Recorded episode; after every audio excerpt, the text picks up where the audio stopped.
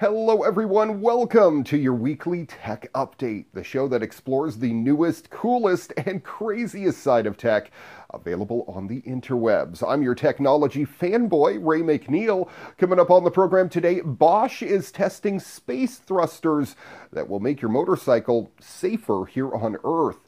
The first ever wireless flying robotic insect takes off. And happening in this week's What the? A suspect threatens a man with a three foot alligator during a bizarre kidnapping. That and a whole lot more coming up on your weekly tech update next.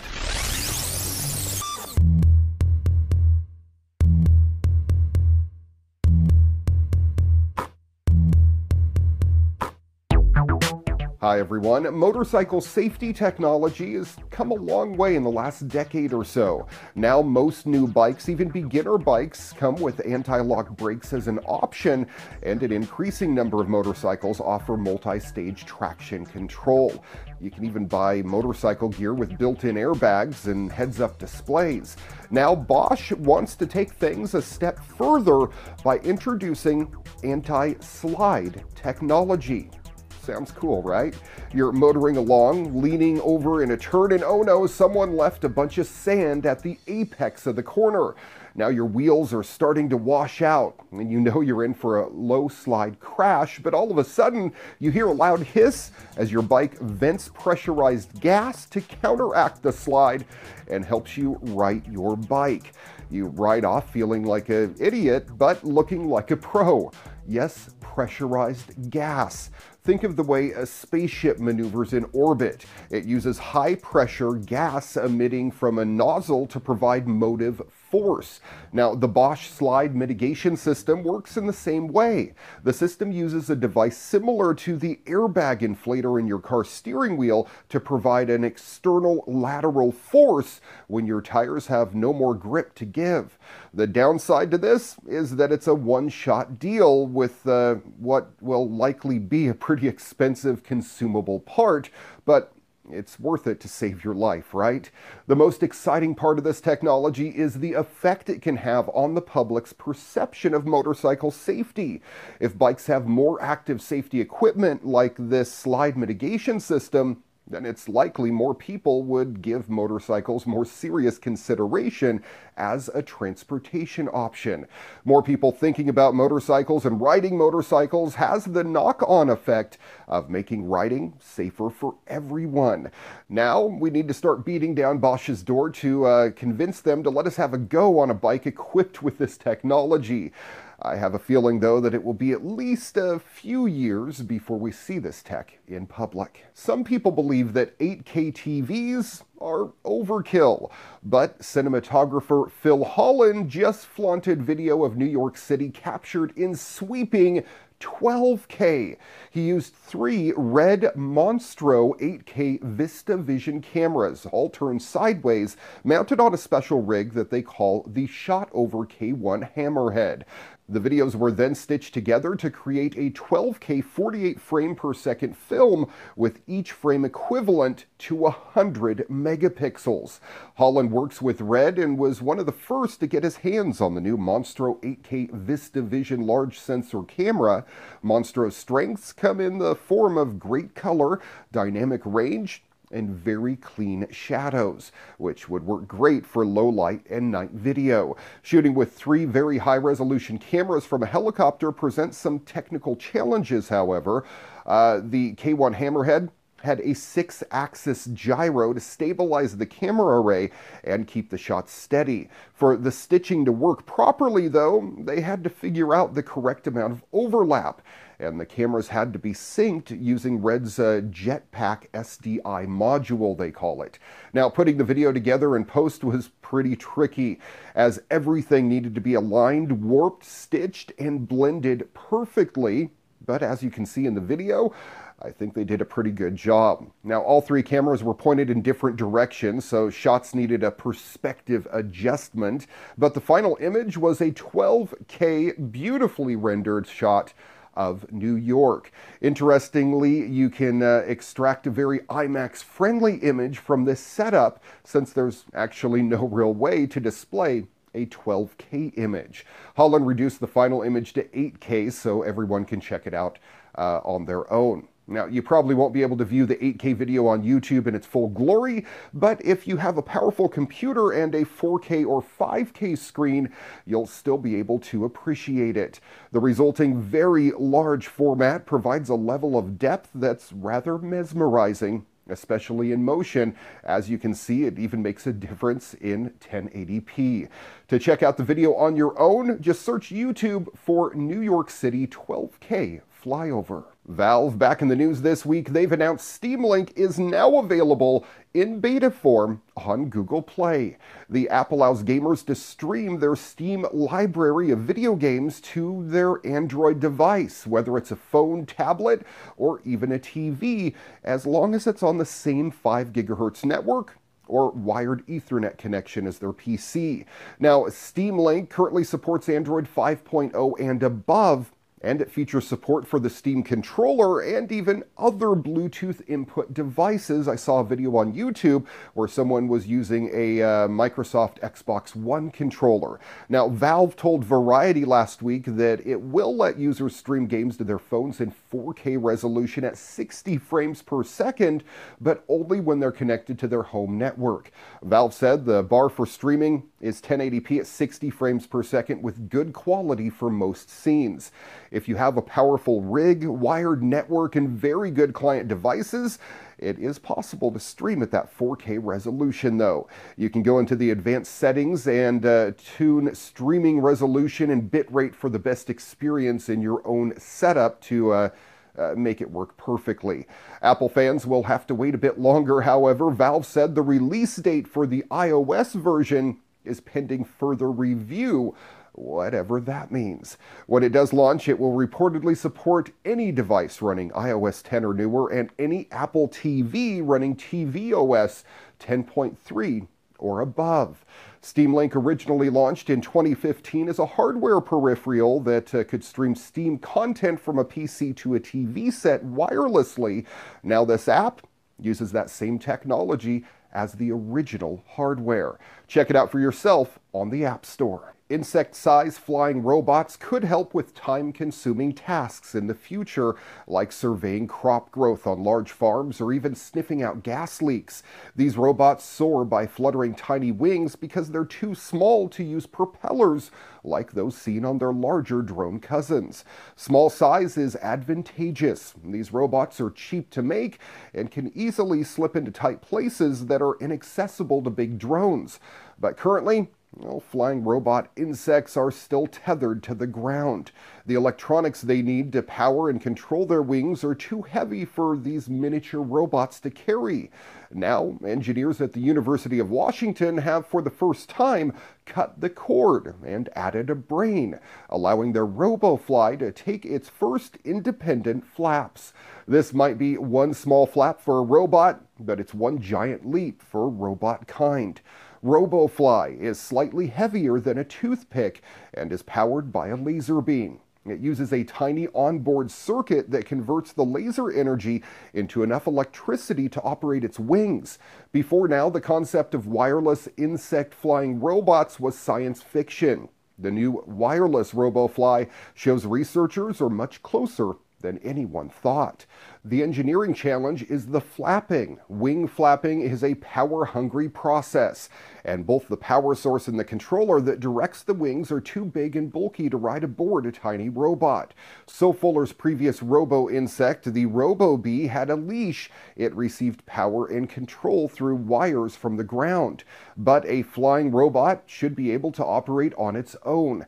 Fuller and team decided to use a narrow, invisible laser beam to power their robot. Still, the laser alone does not provide enough power to move the wings, so the team designed a circuit that boosted the 7 volts coming out of the solar cell up to 240 volts needed to uh, take flight. To give RoboFly control over its own wings, the engineers provided a brain or a microcontroller. The microcontroller acts like a real fly's brain, telling wing muscles when to fire. Specifically, the controller sends voltage in waves to mimic the fluttering of a real insect. Future RoboFlies can look forward to more advanced brains and sensor systems that may help robots navigate and complete tasks all on their own. Think about it, you could buy a suitcase full of these things, open it up, and they would fly around your building looking for plumes of gas coming out of leaky pipes. If these robots can make it easy to find leaks, they will be much more likely to be patched up, which will reduce overall greenhouse emissions. This is inspired by real flies, which are really good at flying around looking for smelly things. So researchers think this is a good first application for the RoboFly. In the future, they could be able to implement the repair too and eventually make improvements. The research was funded by the University of Washington and a Microsoft Student Fellowship. This was awesome. Yes, it's a PR stunt, but it's also a lot of fun. Nintendo Labo presents new and innovative ways to use your Switch console, and the musical aspect of this is on display in a video from The Tonight Show with Jimmy Fallon, along with The Roots and Ariana Grande. Grande sings No Tears Left to Cry and is accompanied by Fallon and the members of The Roots on Nintendo Labo instruments. The sound is coming from the actual Switch instruments and the music is being played live. Is this a Nintendo PR stunt? Yeah, of course it is. Is it effective? Definitely.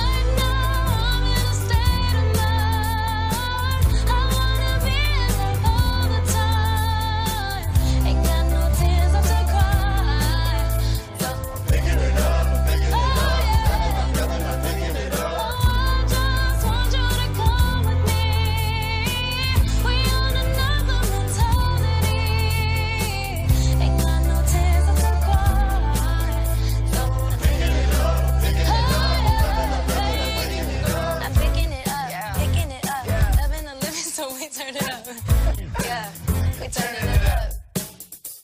They point out the colors in you. I see them too, and boy, I like them. I like them. I like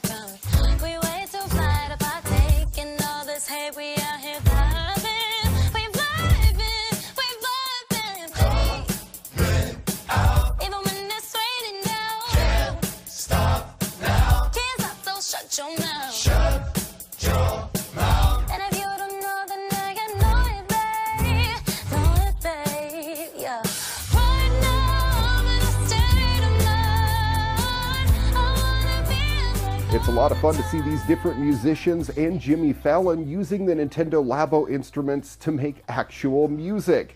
Not to mention Questlove with a robot kit. It makes Switch owners wonder whether they can accomplish such a thing, and will probably lead to many non gamers to at least look up Switch and Labo and see what it's all about. Being creative within VR is something that many people have been enjoying for a while, but now PlayStation VR users can get in on the creative fun with the release of Coolpaintr VR. This new VR experience is designed to allow users an immersive drawing tool where they can take full advantage of the 3D space and large collection of brushes, primitive shapes, tubes, particles, and other features to create a stunning work of art. Coolpaintr VR is designed to rival the likes of applications such as Tilt Brush, that's from Google, offering a virtual space where artists can create 3D models from hand drawn shapes with great detail and ease. The application also allows for models to have skeletons built into them, which offers a chance for the objects to be manipulated bone by bone to create the ideal stance. One exciting feature about Coolpaintr VR is that it's able to capture the playtime of the user creating their work of art and export it as a 3D VR experience.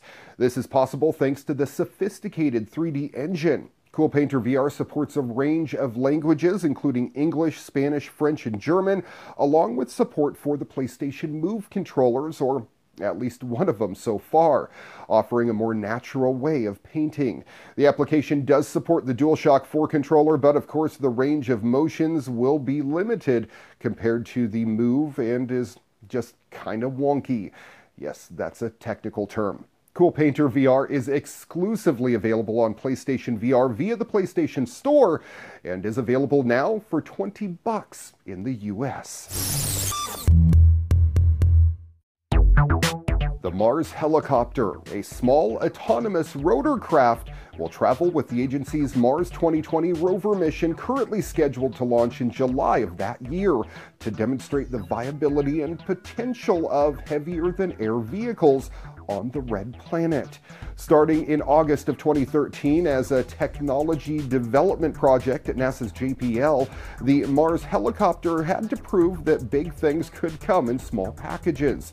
The result of the team's four years of design, testing, and redesign weighs in at a little under four pounds or 1.8 kilograms. Its fuselage is about the size of a softball and its twin counter rotating blades will bite into the thin Martian atmosphere at almost 3,000 revolutions per minute, about 10 times the rate of a helicopter here on Earth. After the Wright brothers proved 117 years ago that powered, sustained, and controlled flight was possible here on Earth, another group of American pioneers may prove the same can be done on another world. The helicopter also contains built in capabilities needed for operation on Mars, including solar cells to charge its lithium ion batteries and a heating mechanism to keep it warm through the cold Martian nights. But before the helicopter can fly at Mars, it has to get there. It will do so attached to the belly pan of the Mars 2020 rover. The altitude record for a helicopter flying here on Earth is about 40,000 feet. The atmosphere of Mars is only 1% that of Earth. So when the helicopter is on the Martian surface, it's already at the Earth equivalent of 100,000 feet. To make it fly at that low atmospheric density, they had to make it as light as possible while also being as strong and powerful as it could be. Once the rover is on the planet's surface, a suitable location will be found to deploy the helicopter onto the ground. The rover will then be driven away from the helicopter to a safe distance from which it will relay commands. After its batteries are charged and a test is performed, controllers on Earth will command the Mars helicopter to take its first autonomous flight into history. The full 30 day flight test campaign will include up to five flights of incrementally farther flight distances, up to a few hundred meters. As a technology demonstration, the Mars helicopter is considered a low risk, high reward project. If it does not work, well, the Mars 2020 mission will not be impacted.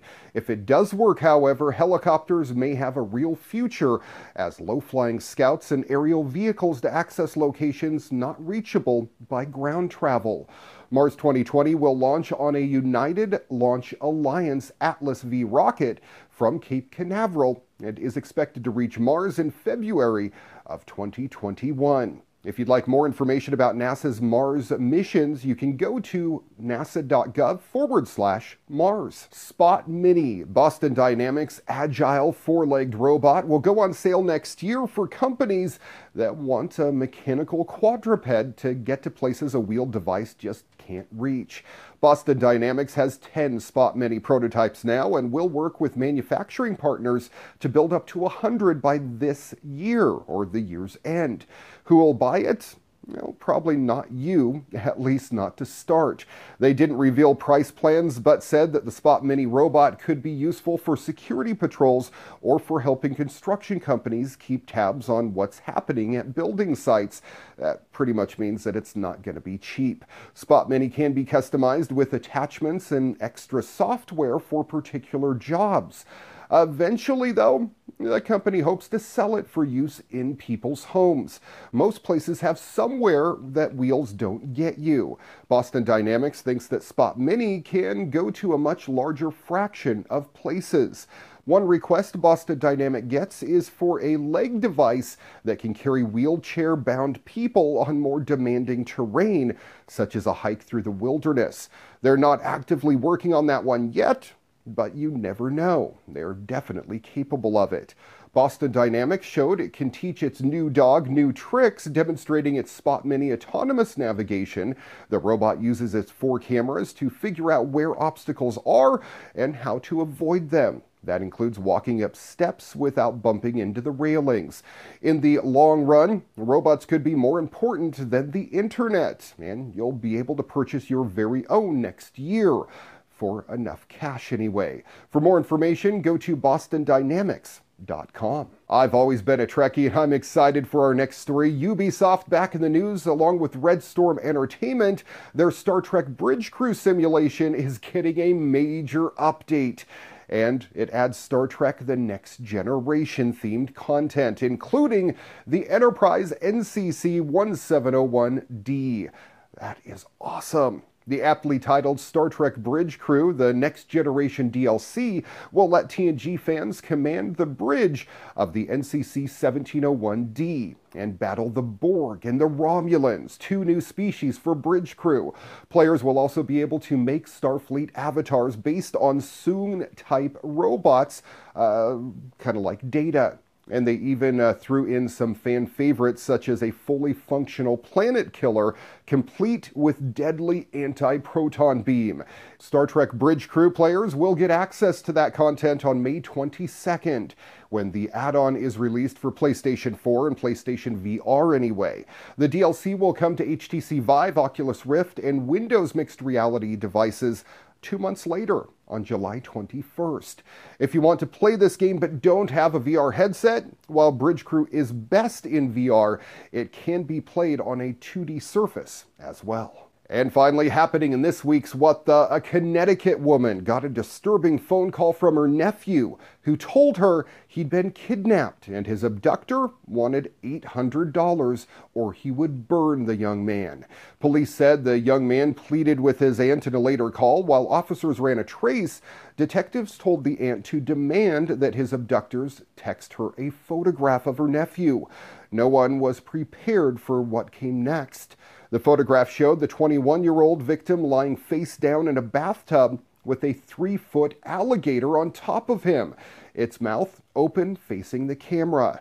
Bridgeport and Shelton police later surrounded a Shelton hotel, captured the creature, and arrested 30 year old Isaiah Garcia, a convicted felon from Garland, Texas, on kidnapping, extortion, and assault charges.